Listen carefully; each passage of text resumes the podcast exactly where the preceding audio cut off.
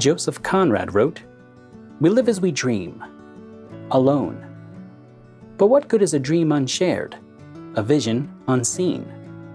We are thrown into an existence that's reliant on others for survival, which is why when we are at our loneliest it often feels like a kind of death, a slow decay of the human spirit, the engine that drives us to do something, to be something, to engage in this ongoing project known as civilization.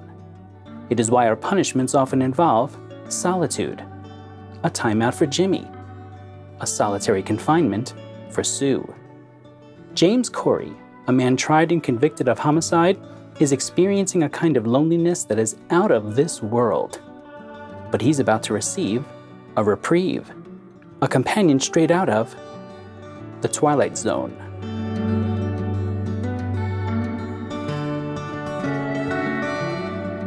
As the man, the myth, the legend, Rod Serling was using his uniquely rather matter-of-fact delivery to introduce each episode of his brand new television show, The Twilight Zone, to audiences in nineteen fifty-nine, a young man serving in the army was starting to write a song that would become a defining work for what would be an incredibly successful career.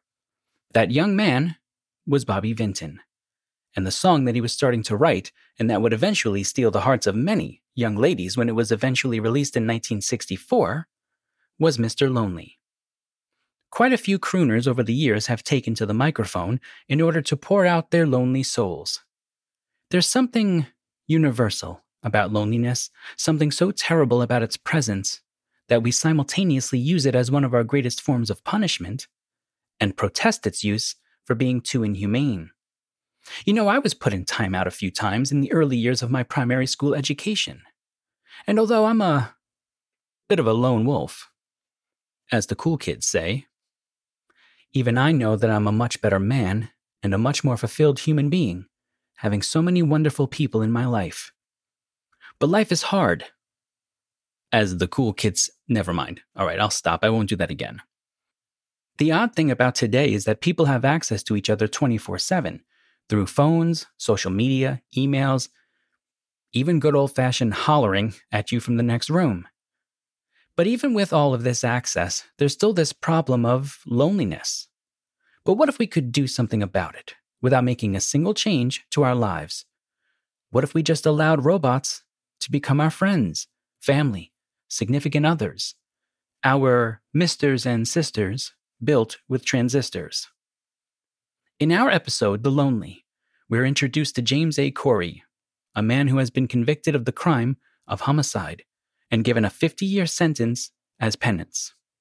The length of the sentence is not the most disturbing part. It's the location, the place where Corry will have to live out his time. An asteroid. Millions and millions of miles away, with no one but the hills and the wind to keep him company. Until Alicia arrives. Who's Alicia? Some would say a gift, and some would say a, a curse, a mockery of the beauties that women possess both on the outside and on the inside. She also happens to be a robot, brought to Corry on a routine visit by a man of sympathy named Captain Allenby. As Corry learns to accept and even love Alicia, he also learns to accept his fate on the asteroid.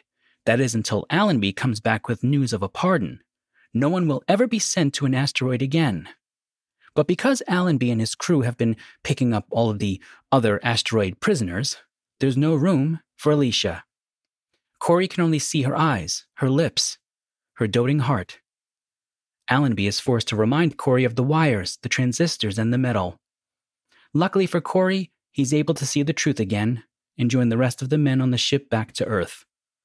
But somewhere, on an asteroid, is a metallic angel, a woman or creature who was able to keep a man alive just long enough for him to get his life back.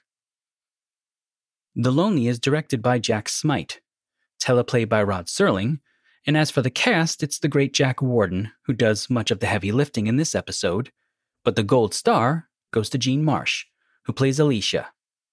Marsh does a wonderful job of balancing the warmth of a human with a kind of robotic blankness. Absolutely perfect. John Denner plays Captain Allenby, and it features Ted Knight, who plays one of Allenby's crew members. Many people will probably recognize Jack Warden. He's a phenomenal actor with a lot of great credits to his name. He plays Juror seven in one of my favorite movies of all time, Twelve Angry Men by Reginald Rose.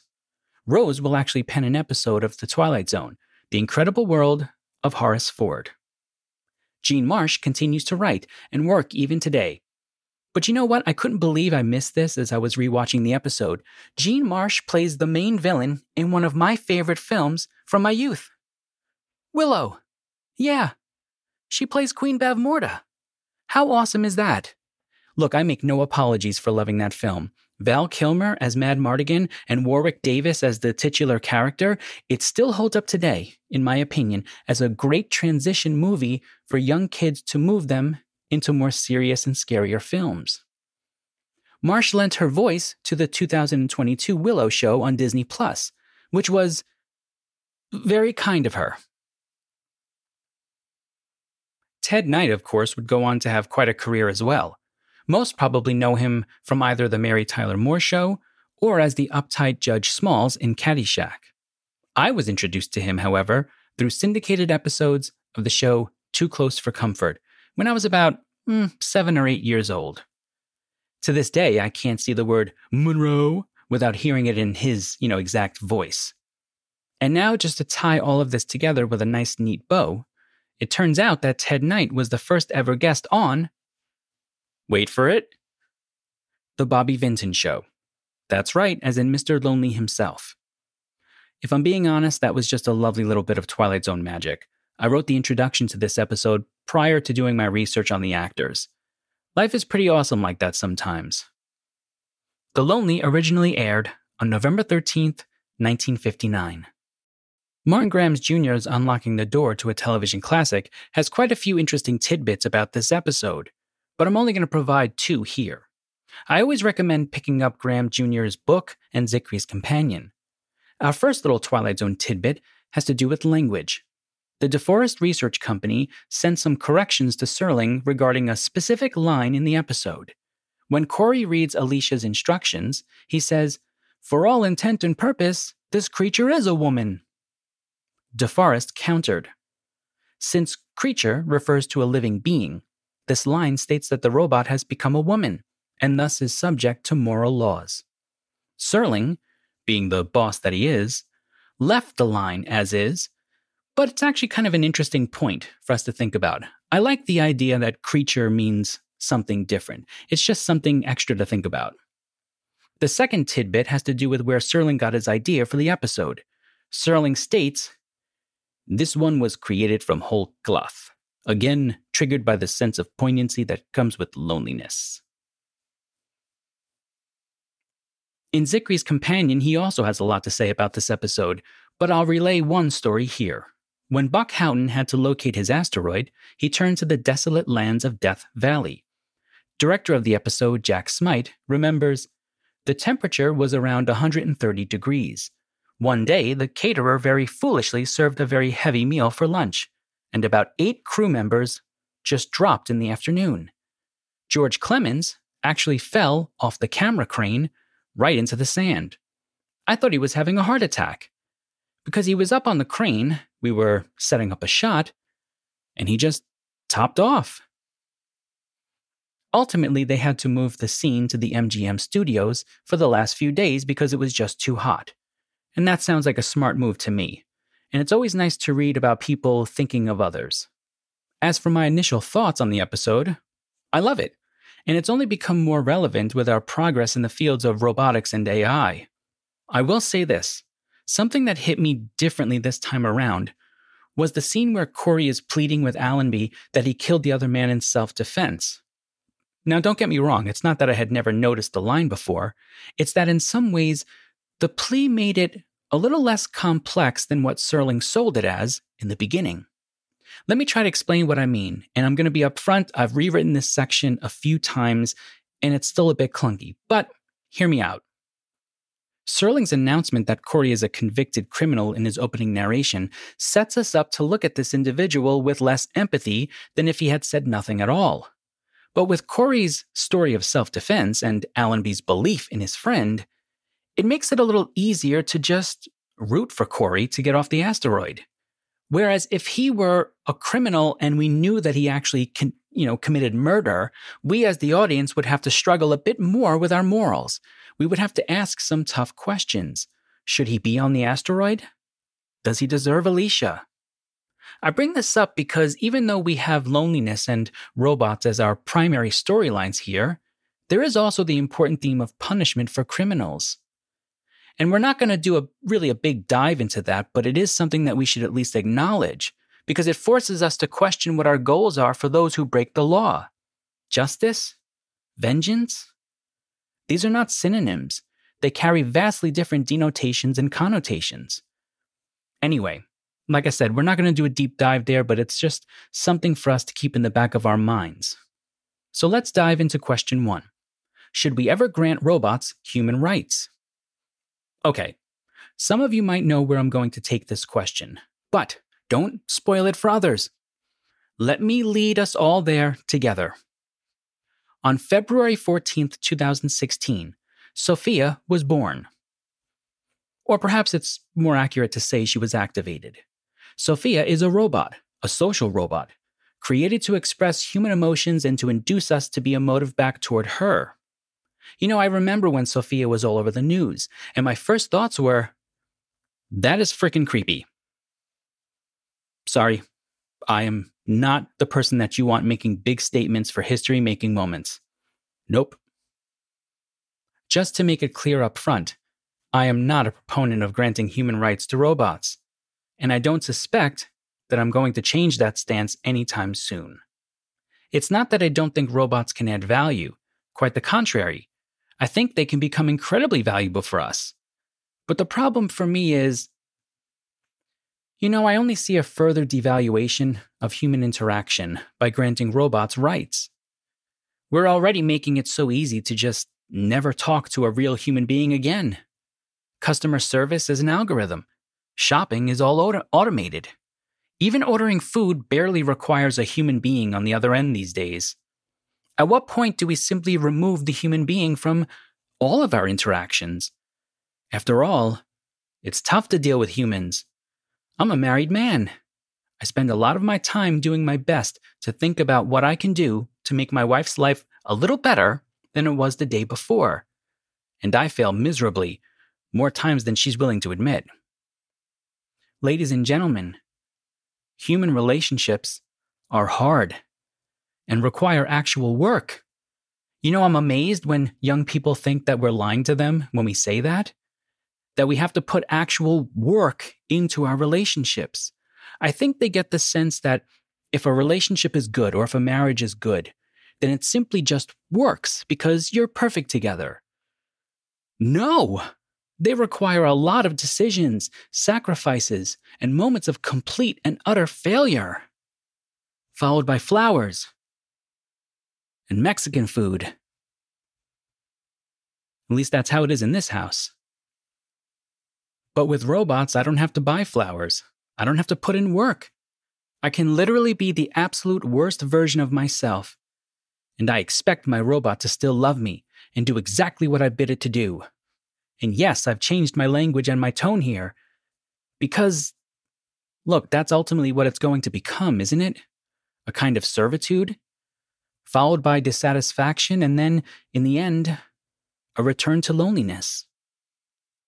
Now, some of you might be thinking, well, Joe, come on. We're a long ways off from all of this. You don't really have to deal with it right now. Actually, my dear friends, it's kind of already happening. In October of two thousand seventeen, Sophia was granted Saudi Arabian citizenship. She's the first robot to receive legal personhood in any country. I don't think I need to say this, but I'm going to. I'm very much against it, even if it's being done as a kind of marketing ploy. Let's connect this back to our Twilight Zone episode for a second. By the end of the show, we see that Corry has already given Alicia full personhood in his heart. You might recall he continually shouts at Allenby at the end of the episode that Alicia's a woman! She's a woman! I can definitely see this becoming a problem in the future, where we can no longer tell the difference between the two. but we can barely grant the actual human beings that we have on Earth now their human rights. Granting them to robots just feels like Pandora's box. All this connects nicely with our second question, so let's go ahead and dive into it. Can robots fill the gap of loneliness, and should we let them? You know, I know it's not a particularly well-liked film by many, but I actually enjoy the iRobot movie with Will Smith in it.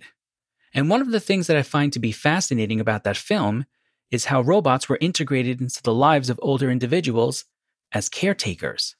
Now, I'm not going to lie, there's something both a bit odd and sad about seeing that, even just in the movie. We seem to struggle today just to take care of ourselves and children, but we have an older population who deserve our care and consideration as well. People who helped to create pathways for us to thrive or opened new doors for us to walk through where there previously were none. And even if they've not done something quite as poetic as that previous sentence may have sounded, they should still be afforded the dignity of human interaction as much as anyone else.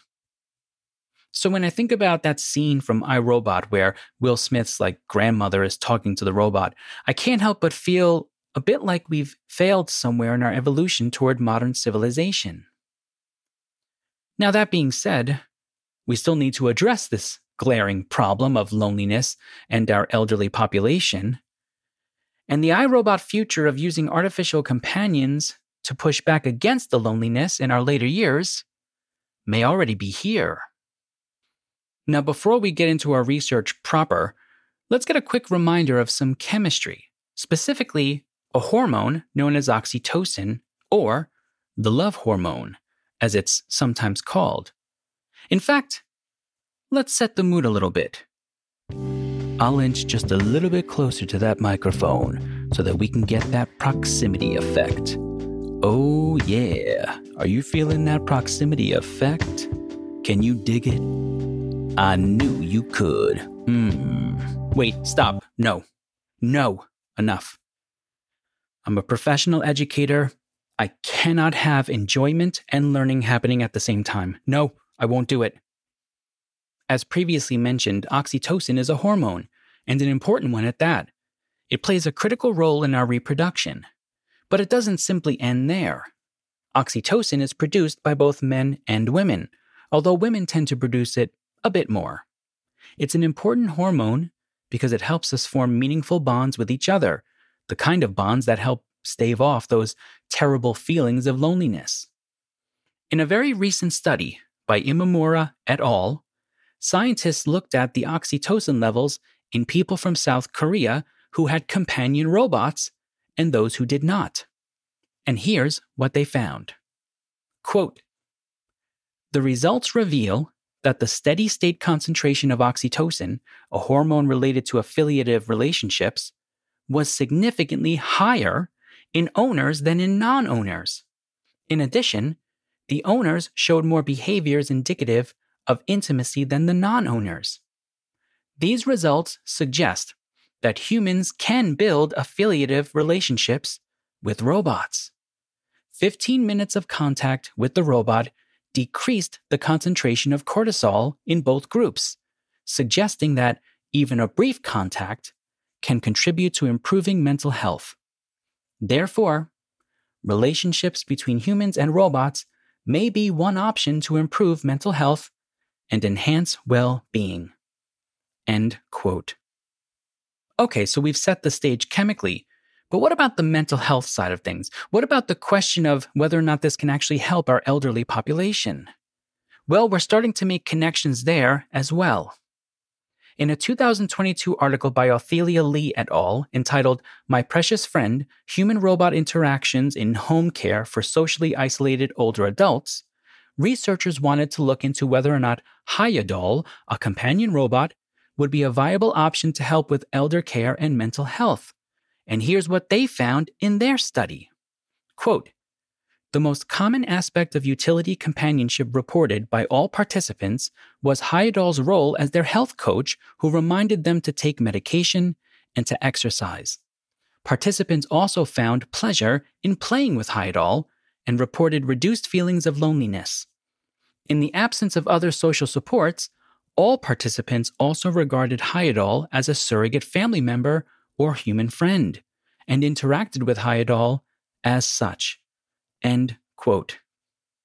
So something that stood out to me with these studies is that if you know anyone who has to take a fairly significant amount of medicine on a daily basis, the idea of a robot companion who can remind someone to take their medicine and also to continually promote healthy engagement with the mind, you know, neuroplasticity, which is incredibly important, is promising to say the least.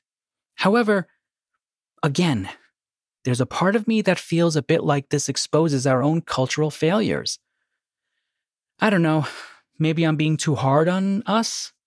I admit I'm torn on this one, quite honestly. So if you have a strong opinion, let me know. Put it in the comments or send me an email at key of imagination show at gmail dot com. Coming back to our Twilight Zone episode, it's pretty clear that Alicia provides Corry with both social companionship and stimulation of the mind. You might recall when Allenby first arrives in the episode, Corry starts to scream with delight, and he immediately takes out playing cards and sets up a kind of makeshift checkers game. Now, there are two really important reasons for this. For anyone who likes playing board games, you'll probably agree with this next statement. The best part of playing them is really the social interaction that comes with it. I played board games growing up, but I married into a real game family. And yes, they are a competitive group of people. But you know, they also realize that it's a great opportunity to just sit together and experience each other under the banner of a common interest. But that's not all that it does. It also helps to keep our mind sharp. You're not simply playing the game, you're often testing how well you know the people you're playing with, and also, you know, basic human approaches to competition. At the midpoint of, of the episode, they show both Corry and Alicia playing checkers. And that got me thinking about something else. We're very much concerned about A I learning all about us, but there is something to be said for us learning from A I. We should be learning ways to think about humanity and science that we haven't thought of before, within reason, of course. And I do believe that probably most, at least, of the professionals in that area, that's really what they're concerned about. It doesn't mean that we, you know, shouldn't still have our concerns, but there is something to be said for learning, for, for seeing how A I sees us through that particular lens that they have. So will robot companions solve our loneliness problems, and should we let them? Well, yes and no. They can clearly provide a type of companionship, you know, something to listen to us vent about life. They can remind us of important events and help us regulate our medicine. And they can create sites of mental stimulation, which is very important. But I'm not so sure that it won't end up having the same effect as social media. Social media connected us to millions of people, and we've never felt more alone. I do wonder if robotic companionship won't produce essentially the same thing, which means at the end of the day, it's still going to have to be up to us. And you know what? We should take on that responsibility willingly and with love. Where did you find your moment of awe? Something that moved you or inspired you to think beyond the surface? Seeing Alicia on the floor with her face shot off, that left me in the state of awe because it must have been horrifying for Corry to see that, to so immediately be brought back into reality. You know, I think this scene could have gone horribly wrong in the other direction. And I could see a retelling of the story today where Corry grabs the gun, shoots Allenby, and then has to go back to an asteroid because he did kill someone, and it wasn't out of self-defense. It was what he believed was in defense of the woman he loves. Yeah, I think I could see that being kind of a good way to update the story for today. But I don't think that it necessarily makes it better. I just think it gives us kind of a, a newish ending there.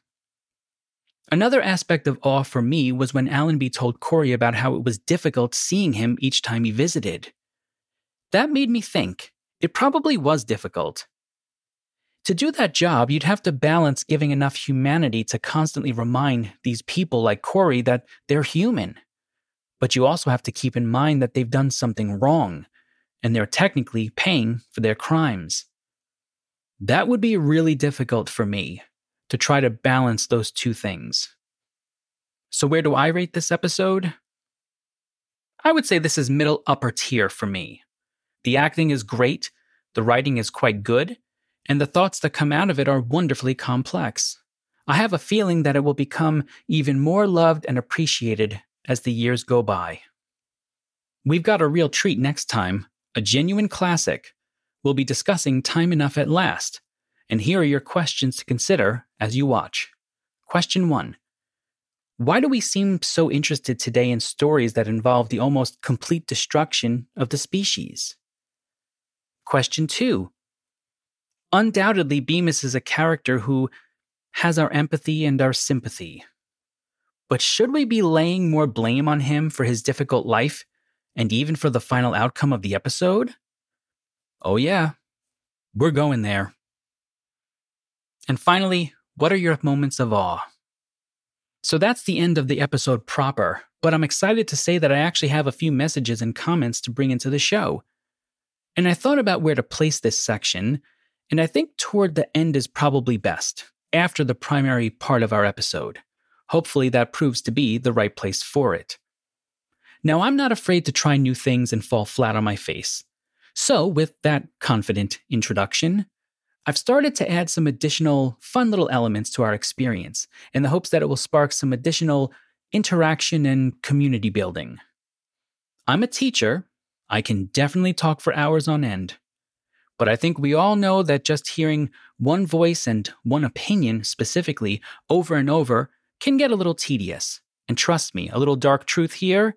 One of the reasons why we love to just, you know, get students to talk so much is because we become bored with our own thoughts and our own voices. So this really is about us sharing ideas and, you know, continuing to build this relationship that we have, this community of Twilight Zone fans.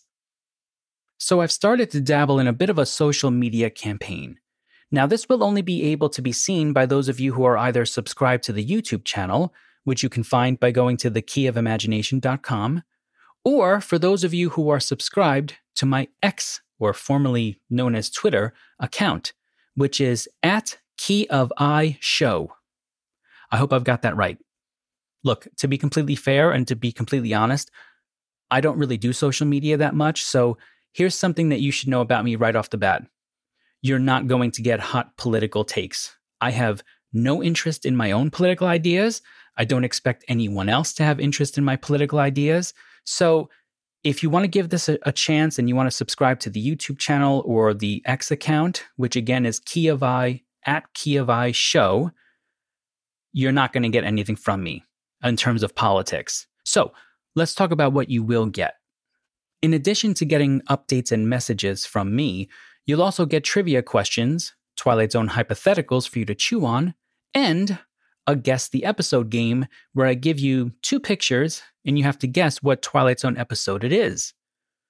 Now on the YouTube channel, Scott has already got a couple of the Guess the Episodes correct, so good job, Scott, nicely done. He's both a friend of the show and a friend in real life. So Scott, I appreciate the support, man. Thank you. So if you're interested in getting a bit more out of the experience of the show, and maybe, you know, talking with other people more and helping us build the community, consider subscribing to the YouTube channel or following me on X at Keyofi Show. I hope that's right. Now, if you prefer to just get the episodes every two weeks and enjoy having only the listening experience, I completely understand, and I appreciate all of you who have hit the follow slash subscribe button on your various podcast platforms, and for just listening, really, thank you. Now, I received my first comments recently on the YouTube channel, and I want to give them a shout out. Susie Ride commented, "Brilliant! Excellent, thoughtful writing," in regards to my sixteen millimeter Shrine episode. Susie, thank you so much for that. You're never quite sure if anyone is actually listening. More than the compliment itself, which is more than I deserve, it made my day to just see positivity come out of the audience. Thank you for that. And I want to be clear, you should definitely feel free to push back on my commentary and disagree. That's a healthy part of conversation. But, and this is important, for those of you who start to become regular contributors in the comment sections, and I hope you do, understand something important. You will be the ones who sculpt the community. You will set the tone for how others follow. You know, I always say we want to build a community because it can't just be me. It has to be all, or at the least most of us, who decide what we want our community to be, how we want to talk with each other. There are plenty of spaces out there for people to be rude, cruel, and even downright mean. But can we build the greatest community of people who love the Twilight Zone and want to have a space to discuss it, to disagree, and then have a, a drink on the same day? I believe we can. But it's going to be you first ten to twenty people who start to routinely chime in with comments that will be the ones to build it. What I can do is my best to do my part. Okay, so I hope that went well, or at least well enough. I look forward to adding more comments and even, you know, listener feedback as well as we move forward. In the meantime, head over to the key of imagination dot com to continue our conversation. You can rate this Twilight Zone episode, learn more about me, watch previous episodes of the show, and check out my Curios page where I showcase some of the Twilight Zone trinkets I've bought over the years. I encourage people to email me thoughts and comments, whether it's about a particular Twilight Zone episode, your rating for an episode, or about the Key of Imagination show. You can get those to me as a text email, an audio clip, or even a video clip of roughly no more than five minutes to key of imagination show at gmail dot com. Keep in mind, we're trying to maintain a family-friendly atmosphere. If you would rather I not use your comments on the show, please indicate that so I can respect your decision. If you enjoyed the show, I ask that you please take a moment and do one of the following to help build our community. Rate the show, review the podcast, leave comments, thumbs up, all of the usual algorithmic gymnastics. That will help us get the show in front of more people and help us to build our community of Twilight Zone fans. However, even if you do none of that and absolutely hated every minute of this, I would still like to thank you for spending some time with me. Until next time, remember, all doors are open to those who possess the key of imagination.